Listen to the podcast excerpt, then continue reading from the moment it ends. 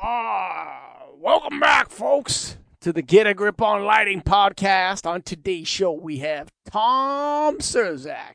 That's right, Tom Surzak with his new album, Call Me Ishmael, in stores now, or not in stores, but online and on Apple Podcasts. And, uh, not podcasts, Apple, whatever the music thing's called now. It used to be called iTunes, Google, all Spotify, all the thing. I think it's a great album. He's a great NAILD member from BLC of America. So Tom Surzak in a second, but before we talk any further, we got to tell you about the original Energy Focus with their EnFocus color tuning lighting system. Greg, bypass LED right. tubes. On today's show, you're going to hear a little more about Tom, and he talked about you know his background in the specialty lighting market, in addition to music, but specialty lighting. And what that means is he's he kind of focused on one thing, and he kept a real tight, narrow profile and said, "I want to be in the specialty market." Similar to what Energy Focus is doing. They're not saying we're everything to everyone, but they do have an awesome product, and when they get it, they deep dive it and they figure it out and make it the best it can be. And for a retrofit solution, if you want human centric lighting, EnFocus is the ticket. You can reuse your existing fixture and just put a new tube in that's dimmable and color changing, easy to control with their control system or, or controller that you mount on the wall, and a lot cheaper than buying a brand new fixture and all that fancy stuff you got to do. So the original energyfocus.com, E N E R G Y F O C U S.com, baby. And of course, the National Association of Innovative Lighting Distributors, of which Energy Focus and Tom from BLC are both vendor and member me- members of that association. For right now, we got Tommy Surzak coming in hot. Welcome to the Get a Grip on Lighting podcast, Tom Surzak. Wow. Thank you. Say hello to Greg Eric. Hey, Greg. How you doing? Good, Tom. Thanks for coming on. And for those who just listened to it, Mike held up a straight out of quarantine T-shirt that looked like straight out of Compton T-shirt. Yeah, straight out of quarantine.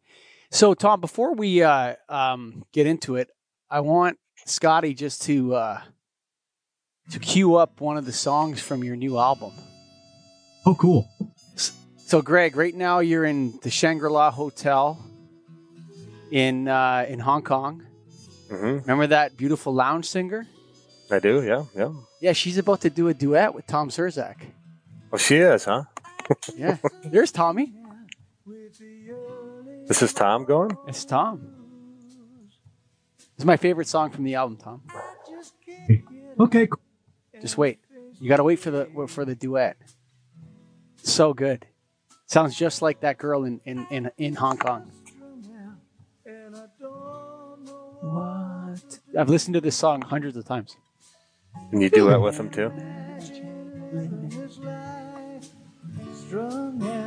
This is beautiful music, Tom. Now listen to this. Listen to this. Turn it up a bit, Scott. Feel so burned out. Woo! I can't get my I hear mind ya. off of you. You know what I'm talking about? I do. I do. My All right, kill it. Scott, uh, so, Tom, before we get into light bulbs and everything else, who is that? That was my daughter. Get out of here! She's she has a um, she has a professional a cappella group in in L.A. and um, she actually w- hooked me up with everybody to get this started. I mean, she knew the engineer. The engineer knew the drummer and the bass player and the keyboard player, and then he put everything together. So she started it all. So I needed her to do some song on this album, and um, we rearranged the whole thing to make it a duet. It wasn't a duet when I wrote it, but you know when and when I wrote it, it was without the jazz trumpet, without that whole jazzy feel. But we changed everything around at the recording studio. We put the trumpet in. We made it a duet, back and forth duet. So it's really, in fact, I was posting it on Facebook the other day. Here's the acoustic version that I turned in as the demo, and here's what we wound up making the song as and it's quite a contrast between you know what it started at and what it finished at What You was the name of that song? Or is the name of that song? Sorry. strung out Strung out. Out. Yeah. It. It's such a good, you know what? That's a good song, period. That's not, oh, that's my favorite song from your album. That's a good song. Like that's a solid. I don't even know what type of music, lounge music, that whatever it, you want to call it. That's a solid piece of music. Um, and I want to compliment you on that. There's a couple more on the So- album too. Um, what inspired you to write this thing? Well, so yeah, I've been writing music since I've been 12. I mean, this is my hobby that I've been doing for a very long time. And I used to play in all kinds of rock bands and stuff when I was growing up. And I wrote songs all the way through in college. And even when I got out, I was playing in a lot of local clubs in California once I moved out there. And uh, I went to some songwriting camps. I think it was 2014. I went to Steve Earle songwriting camp in upstate New York called Camp Copperhead. And I must have met uh, a hundred different singer songwriters. I mean, I really found my lost tribe when I went there. Everybody, everybody was a singer songwriter. Everybody was a guitarist. And um, they all started putting out albums. And I was like, geez, I'm going to have to keep up with the Joneses. So uh, if, if everybody here can put out an album, I can do it too. So I started on the whole process about three years ago at Thanksgiving. We were just sitting around the Thanksgiving table talking. And my daughter came up with the idea. She goes, Well, why not just put you in contact with the engineer that does all of the uh, Lola's work and see, uh, you know, if he can help put this thing together? And really, that's how it all started. And I met with this guy, Brett Grossman, oh, about two years ago at a restaurant, and we just sketched everything out proverb- proverbially on a napkin. We said, okay, here's what we want to do. We put it all down on a napkin, and uh, the whole thing came together. It was, and it was, listen, the journey is much more fun than the finished product. The whole concept of going into the studio, bringing all the musicians and teaching them all the music, recording all the songs, that was really a blast. I mean, the finished product is great, but the process of doing everything was so much fun. I'm I'm ready to do a second one. I liked it so much. How many songs have you written in your life? Hundreds, hundreds. I, I, I this is your pre. This sorry, is the your first, first album. Yeah, it's the first time I've ever decided to take it to that level. I mean, I've always would play them out live, uh, but I never thought about putting it down on an album and, a- until I went to that camp and I, I met all these people and they were doing it. And I thought, gee, if they can do this, why can't I do this? And, you know, I'm not going to get any younger. So, uh, I guess I'm a late bloomer on all of this, but why not? So I did it. And it's just getting out there. I, I released it, um, July 24th and so it's it's starting I'm, it's it's on the charts. It's it's been hovering on the AMA charts somewhere between 220 and 180 or something to that effect. So it's but it's on the charts. And there was a uh, jam band chart that came out yesterday relix jam band came out at uh, debuted at 26 which was kind of cool.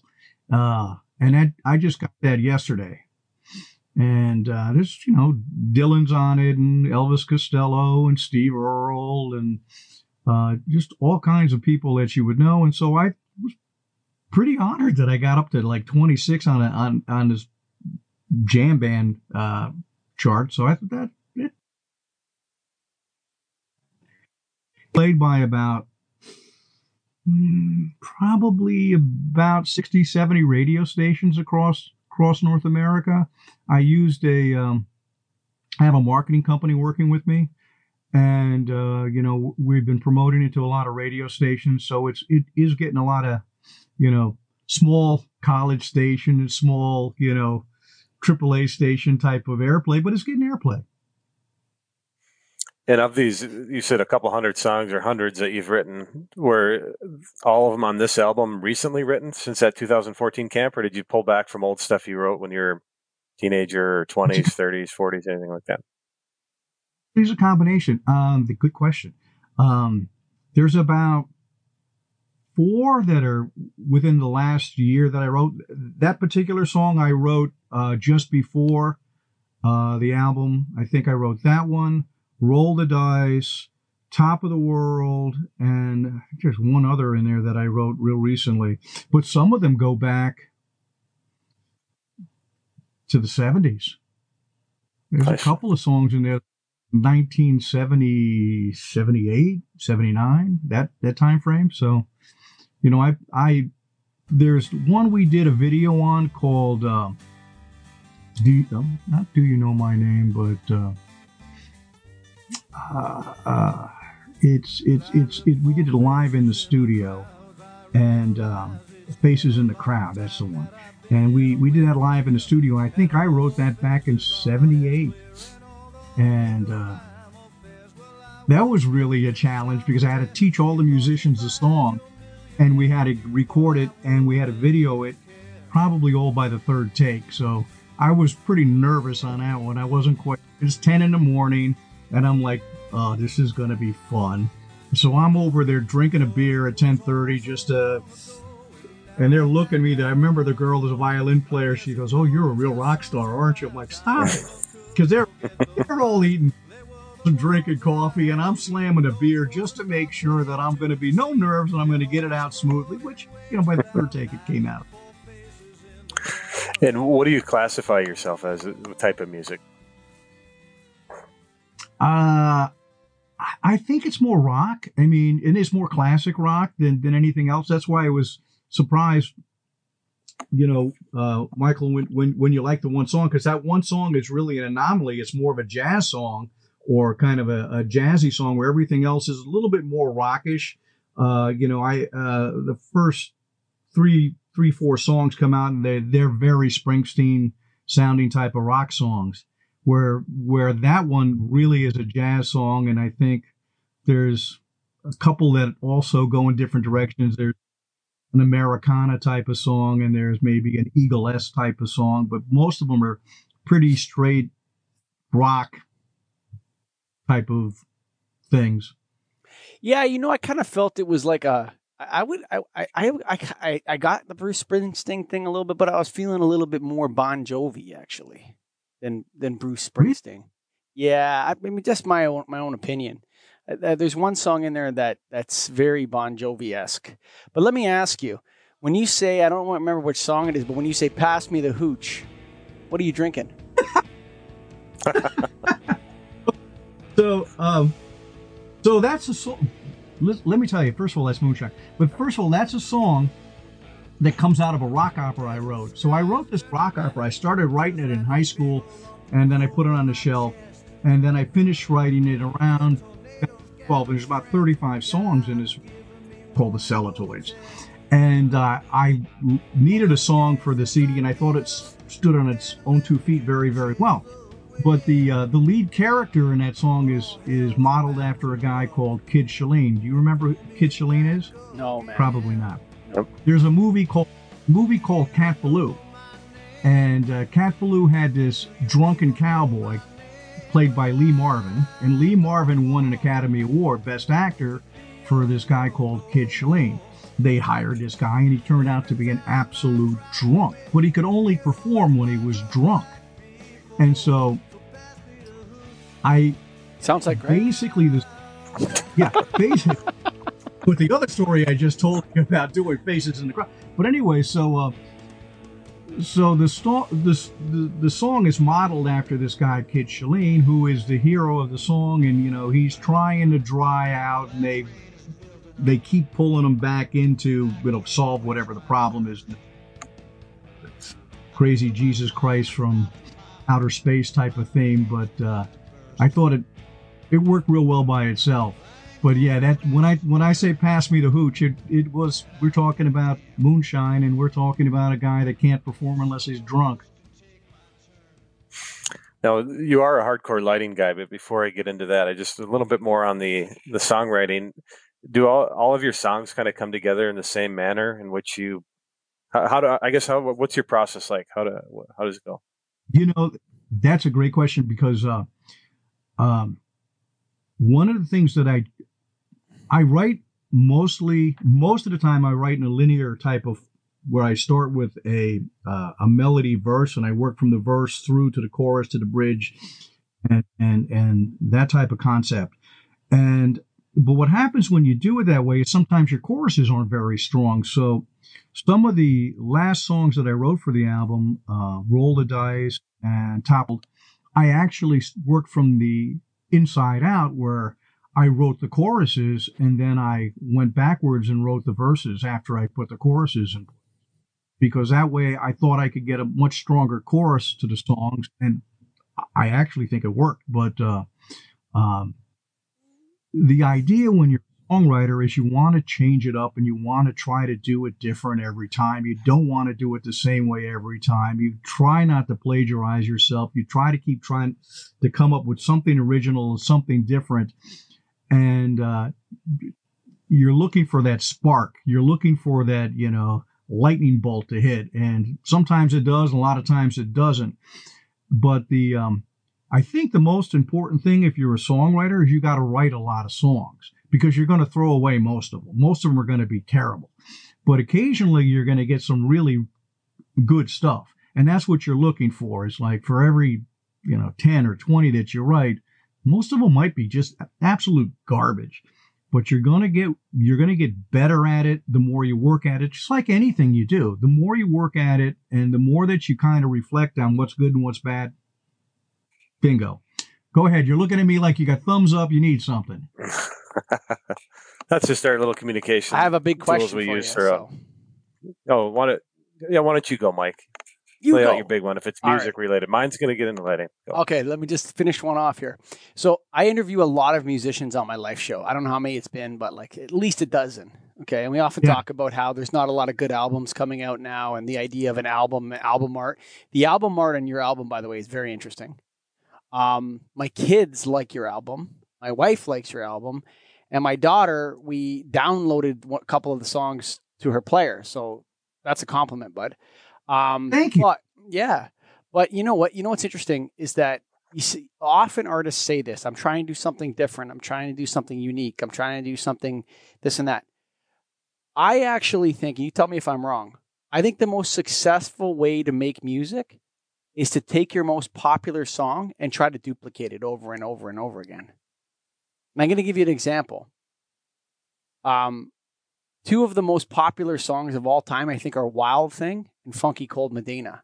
And those songs almost sound identical to one another. Like if you put one on, you might think it's the other. And if you put the other on, you might, you know what I'm saying? It's like almost like that's Tone Loc's most famous rap songs. And you can't really tell the difference between the two. It's kind of like the same thing. And there's certain melodies that work and there's a certain sound that works for you. And I think it's a mistake for artists to try to change it up. I mean, the great ones, fine, the Beatles, Prince, but you know, very few people uh people are in that those kind of categories where it's like I'm going to I'm to change something up big time. I mean, Well, I agree you know, Guns you. N' Roses tried to change it up and they could. They just stick to rock, man. You know, so there's uh what do you what do you think about that? I always hear artists say that. I think it's wrong. I think if you're a struggling artist and you're trying to get out and there's a couple good songs that have hit with people, why not go down that path? No, I, I do think that there's diff- limitations into people's style. So you want to stay you're going to sound like you no matter what.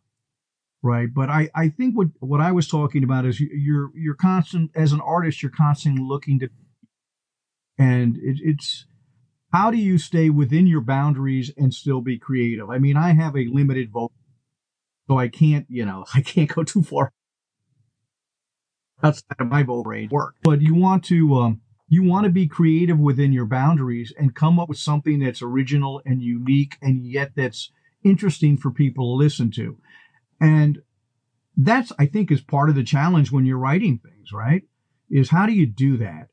And, um, it's just a form of escapism is is when when you write songs you're you're alone by yourself and you're concentrating and you're trying to and a lot of it's emotion too it's not just it's not just all mathematical. You've got a combination of emotions and feel going into it uh, on, on top of everything else. So you're looking for that spark and you're looking to capture it. And i've i've gotten to a point where i i use uh, the phone right now and try to capture a lot of little things as i'm writing ideas down. do using the cell phone so that I don't lose the idea of some of the emotions that I'm trying to, to, to convey. Even if I don't have the lyrics all sorted out, I'll get the feel of what the melody should be in a new song.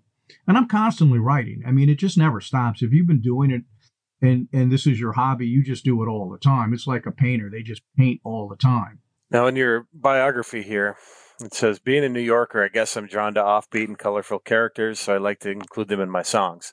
In my new CD, they range from stalkers, smugglers, and outlaws to, to liars, losers, and thieves. Mike, does that sound like any industry you know? Colorful characters? I've been in the Offbeat? Yeah. That was the point. So, so you know, that's what Greggy's saying is that, um, and and that's a good segue. So, how is you know for lighting wise, you know, how is your? You said you gave up your music or you put it on hold. what I think was the words you used in your profile. You put it on hold Yeah. to become a member of NAILD and to join the National Association of Innovative Lighting Distributors. Then, then you had the honor of sitting on the board, Tom. So, Why? uh, why? What, what? What is it about? What is it about lighting? Like, how can we segue here? Is there anything in that you've learned about music from lighting or lighting about music? Well, there's a couple of different things, right? First of all, lighting is it, it- there's so many different aspects to lighting. I mean, uh, we were just talking about themes, right? And uh, but when you look at, at at at lighting and all the different markets that lighting touches into, it, it touches into. There's there's there's so many. I mean, I grew up on the, the specialty side of the market where you guys mostly grew up on, on the general lighting side of the market. So my 80 20 is split from, from most of the people in NAILD.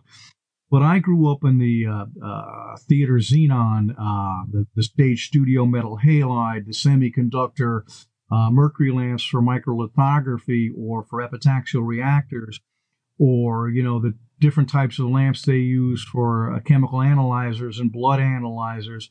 So I grew up on all the real, you know, technical type of products, and it can go on and on and on and on.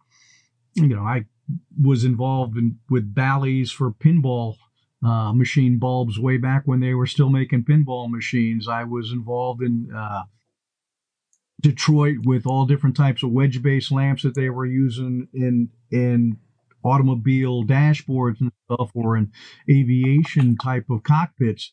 So it, it there, there's so many crazy applications where they're looking at the wavelengths of lights and the component of light, not just for general illumination, but for you know specialty aspects. And one of the things I've always said about light bulbs is that every light bulb has a story.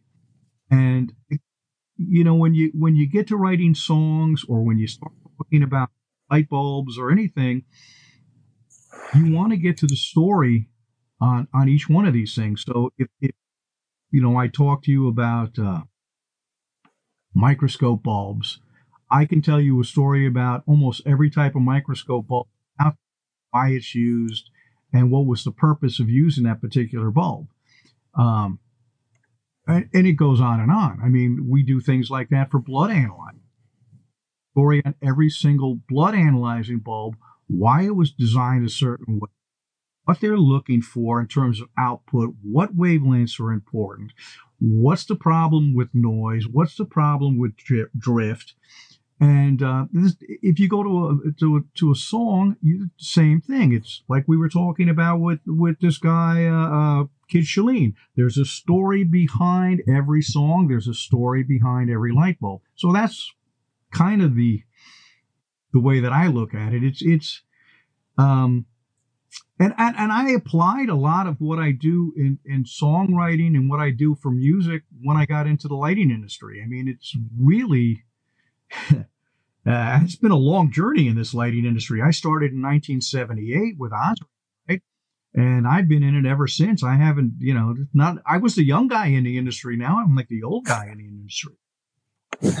what got you into it? Uh, how did you get involved with Osram in 1978? Uh, I was selling computers for one year. Was working for a company called Burroughs in upstate New York, and uh, that wasn't going to go too well. I, I had a real bad vision of where my suc future was going to go with Burroughs selling computers in upstate because I was in the mid Hudson Valley.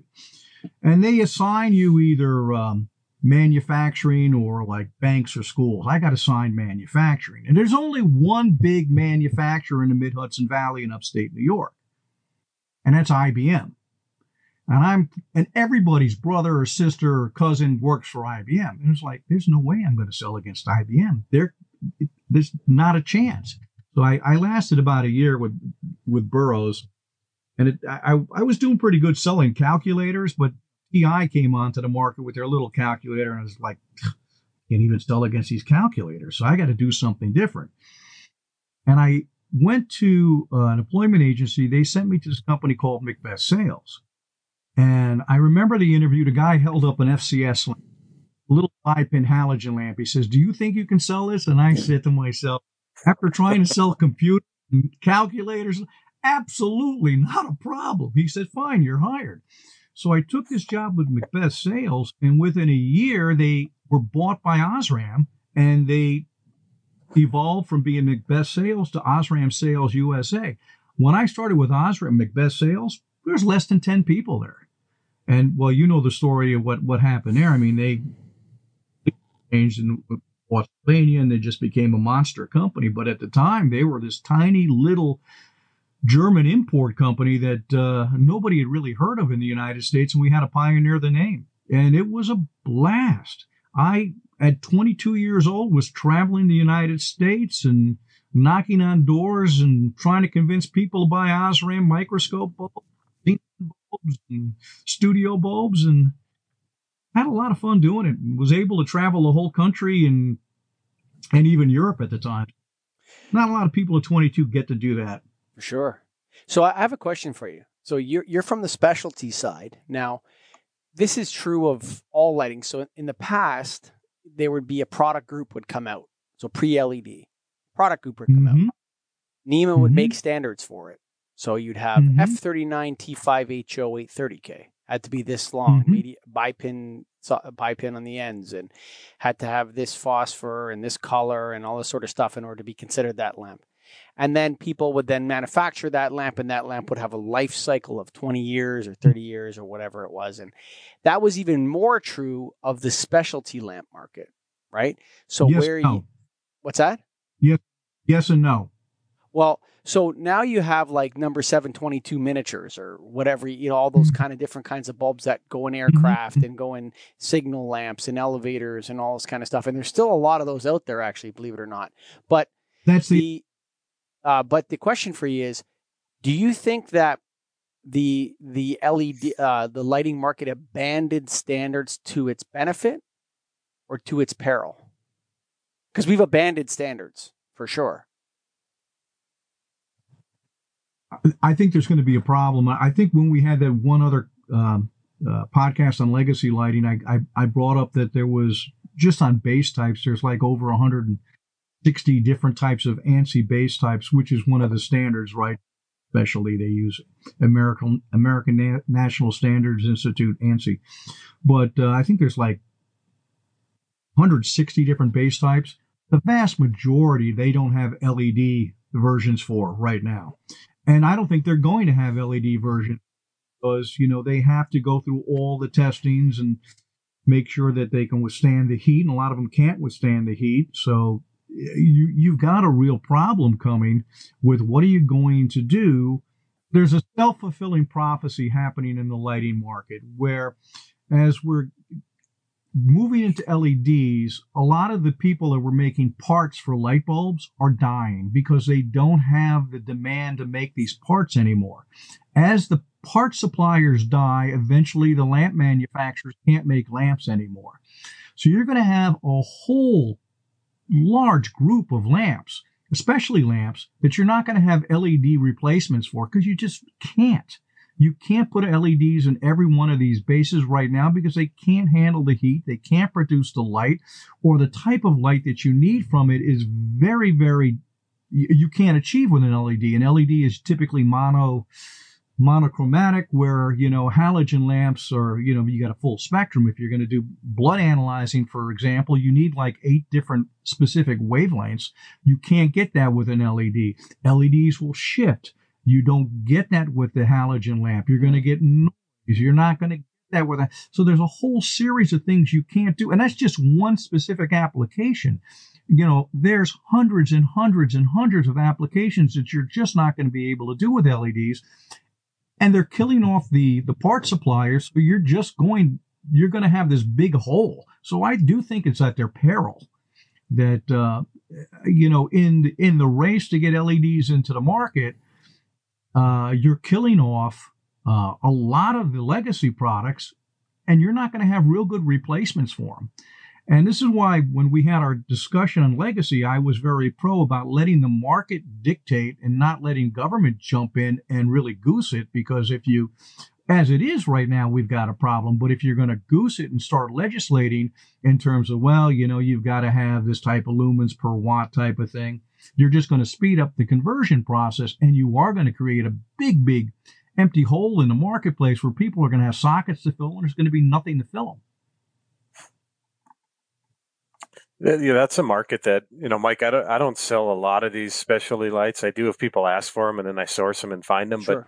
But who, how does it typically go, Tom? Like, are, are you is manufacturers of this product typically selling to end users, or is it, uh, you know, like a microscope? How, how, many of our customers have?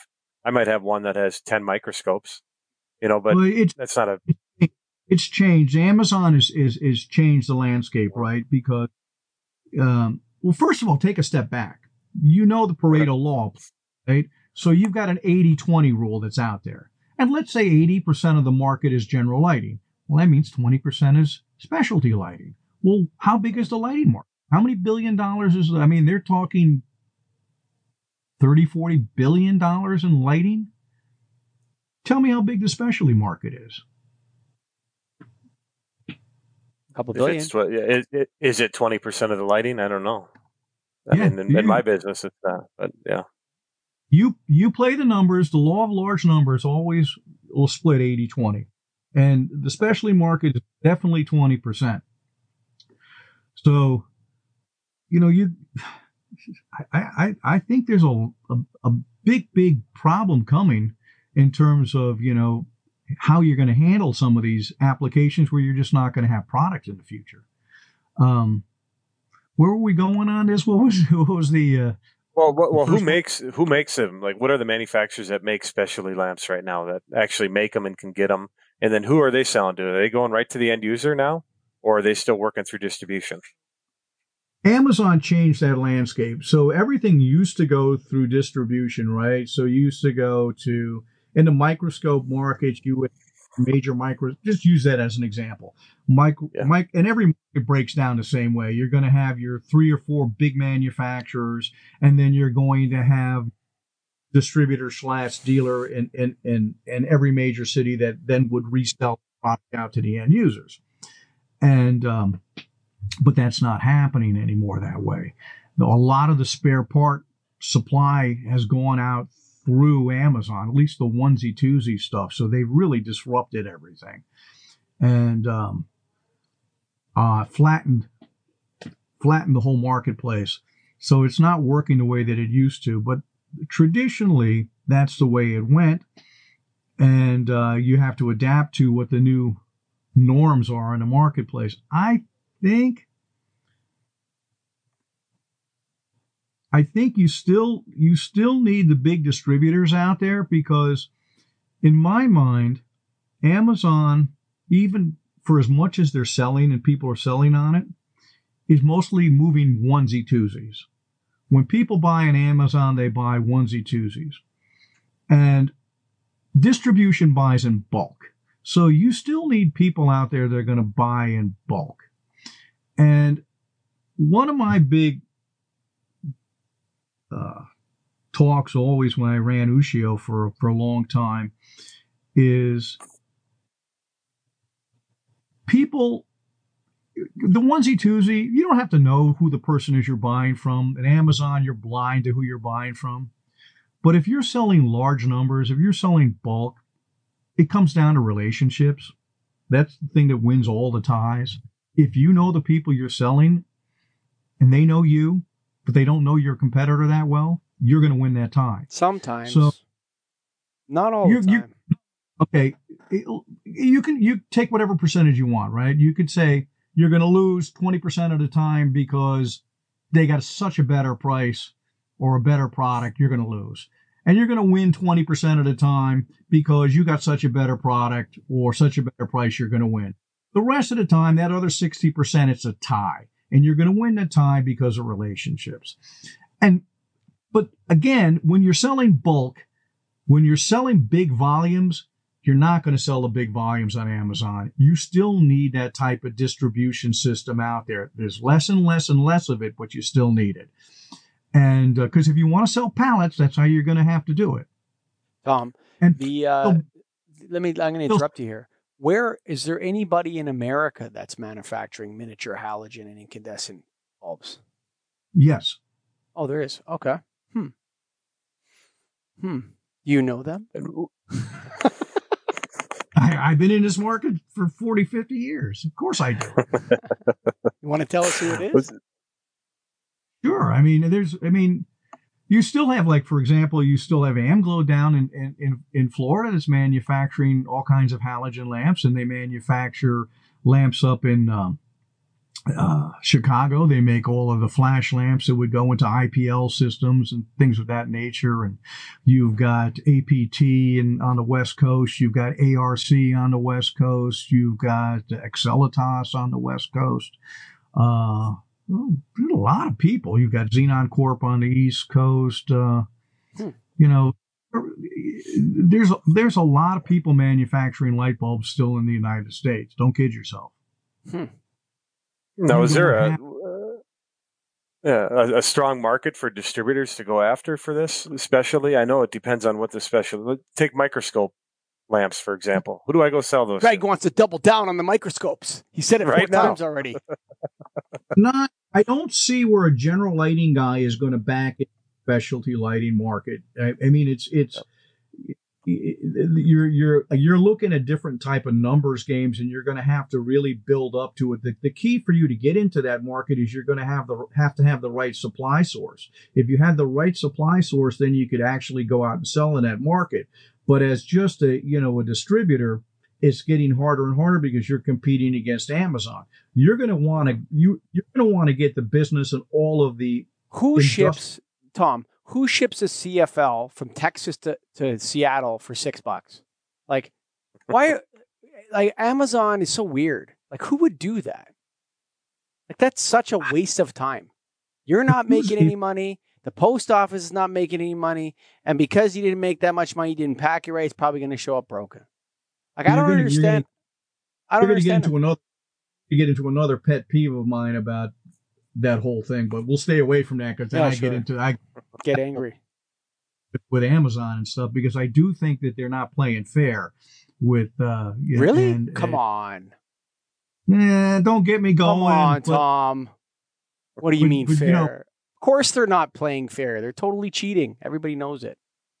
Well, it's more than than you can imagine. Uh, but I mean, doesn't matter. They they basically taken over all of those markets, and it's it's going to take a lot to uh, displace them and dislodge them. And uh, I mean, it's where America shops right now, and so you just have to treat them as another type of distribution outlet. But I do think getting back to it, if you want to move volume, if you want to move pallets, that's the way that it that you move pallets, the way that you move volumes is really again with relationship type of selling, and uh, that takes a lot of work. It takes a lot of cultivation, and it it means going out breaking bread with people. I mean, I used to always instruct my guys at Ushio when I was working there that I wanted them to have lunch, dinner, breakfast with customers every single day. That's actually tougher than you think. Even if you tell them that you're going to pay for it, it's actually tough for it's tough to get your guys to do that. It's not easy. It's, Yeah. I agree. It's, it's listen. It's not easy. I used Yeah. to have strict. I used to have strict face-to-face quotas. I wanted X amount of face-to-face meetings over the course of a month. They couldn't do it. but I still had to set a bar for everybody to do because I thought that the most important thing was was getting to know people, getting getting that a relationship established because you had to be in a position to win the ties. You had to be in a position that, you know, if they have a choice between you and two other guys, you're going to be the one that wins. And if all things are equal, why do you win? They So what like it you back. do now? Yeah, what is what does BLC America do? Well, really, the thing is, I don't like to get into these card games where you're sitting down with a thousand people. And right now, this LED world, you're sitting down and playing a card game with a thousand people. I don't like that. I'd rather go up against, you know, three people, four people. I, I want a better chance of winning. So what I do is I do a lot of OEM work. So there's still people that that are out there designing product in the United States. And where they're designing product, I don't care if they need a light bulb or if they need an LED, they sometimes have to go to an outside source to help with that design because they need something unique. It doesn't exist. And they need something that's going to give them a, uh uh uh 320 nanometer uh, uh, of power, and they need a certain level of intensity at that 320 nanometer uh, because they're going to be doing work in terms of you know skin treatment. And um, those are the type of people I'll work with because I can develop that lamp. I have call it virtual factories, but I'm very well tied into uh, a number of Japanese companies because I've been working with them for 30 plus years. And uh, you know, I'll put the two together. I'll get the lamps developed. I'll I'll customize lamps, and I'll work with an OEM. It's usually a two-year, three three-year process sometimes to develop a lamp. So you've got to have a lot of stuff in the hopper to do it. But then you've got a product that's unique. You sell it to that OEM. The OEM has a you know a scheduled release every month of X amount. So you pretty much go into every month knowing what 80% of your sales numbers are going to be because you've got scheduled releases to these OEMs every year. So I'm working a little bit differently than your traditional distributor would because, you know, I probably am split 80 20 again, 80% towards the OEM, 20% towards distribution, as opposed to where you, let's say, a general lighting type of distributor is mostly working on projects selling, uh, you know, every month trying to develop what projects they're going to be selling into. I don't want to go into a month not knowing what my sales are already going to be or 80% of my sales are going to be. That's why I kind of work in that direction. That's that's why distribution was so was so great in the old days because you could predict your sales with such accuracy. It was like a, almost like a pseudo subscription business where you just knew how many light bulbs you were going to sell every month. Um, exactly. But they they changed the game and they changed the game Who's very they? quickly. Who's they? They, them. Those bastards wrecked my Them. business. You know, I'm a bit of a project chaser. I'm a rebate chaser. I have a huge portion of my business that chases rebates, and we, I've done well with it. But you know, when you swing through the trees with your knife in your teeth, you're only as good as the next kill. And so, um, you know, it is what it is. Hey, Scotty, It all works. I want It you to all cue, works out. I want you to cue up that mind torn road and just let us go out with it for a bit here. Oh. Now, did you write this song, Tom? Music? Yeah. For this piano intro here. Very This- beautiful. yeah. piano intro was was kind of the idea I had. I wanted to have something to bolt on the front end before we got into the song. Aaron Nice. Durr, who's phenomenal piano. No, no, keep going, Tom. Keep telling us more about it. Yeah, no, yeah, it's actually it's a real place uh, in outside of Highland Falls, New York, down by Bear Mountain Bridge. It's called Mine Torn Road, and it connects the uh, West Point out outskirts of Opelo and, and out a trip across this song's about. So they they it the the plan and the song the song the story of the song was that they planned to double cross a guy on a call it a drug deal, but in the process of the double cross, the guy's partner triple crossed him or took the money and ran. which was his girlfriend. And, you know, so he thought everybody died. And 20 years later, he sees her and realizes that the whole thing was a big scam. That's song. Well, Tom, we appreciate you being a guest on the on the Get a Grip on Lighting podcast today, and uh, your new album, "Call Me Ishmael." Where can people find it? Uh, you can find it everywhere. Amazon, it's on iTunes, uh, Spotify. Uh, you can go on my website, tomsearch.com. I've got uh, CDs for people to still listen to and want hard copies. Those out to them. Um, so Beautiful. thank Greggy? you very much. Yeah, man, it's been fun. That's a 45 minute hot blast with Tom Surzak, folks. Thank you for listening. Energyfocus.com, baby. That's E N E R G F O C U S dot com. Coming out with their EnFocus uh, LED tubes, Greg. That's right. No additional wiring needed to have Wiring the capability that you want. wiring needed. That means you can reuse your existing fixture, have direct line voltage going to it. You can put a new LED tube in it, and inside of the LED tube has a color changing capability and dimming capability without rewiring. So real easy to do, cost effective too. A lot cheaper than buying new fixtures and all those fancy systems that others are throwing out there. They make it easy for you. They're focused on it. They got it down, and it's a great product. So go to energyfocus.com. That's E N E E N E R G Y F O C U S dot com. And of course, the National Association of Innovative Lighting Distributors. Come on, man. We got so much stuff going on, man. Whoo! I can't. The general annual general meetings coming out next week. We got the board elections coming out. We're giving out awards. We got a rollover on the board. We got all manner of stuff, Greg. This association is the hottest thing since Sunburn. it's an exciting time to be a part of it. A lot coming out, a lot more in the works. Be ready. Get associated. Join us. Let's go. And, yeah, and of course Tommy Surzak. Tom, thanks for coming on the show. Great album, by the way. Like a legit, legit good album. You told me that even before this, and so he's he's not lying here when we're recording this. He's told me that several times. So check out that album for sure. Yeah, you know what? So unexpected from Tom. I, I you know, the last thing I would have expected from Surzak is he's putting out an album. Like he's all of a said- sudden coolest guy in lighting. What? Where did that come from, Tom? You didn't tell us that until now. So Mine Torn Roads is like an for me is a good is a good solid rock and roll song. Strung Mhm. Out, it's not a typical rock and roll song. It's more like a loungy jazzy song. That's an amazing song, dude. Like if you just go It's and grab that song on its own, that's a, that's good enough, man. Everybody loves that one. My whole family loves it. My daughter sings it in the car. She sings the the the female duet part. It's it's a good tune, man.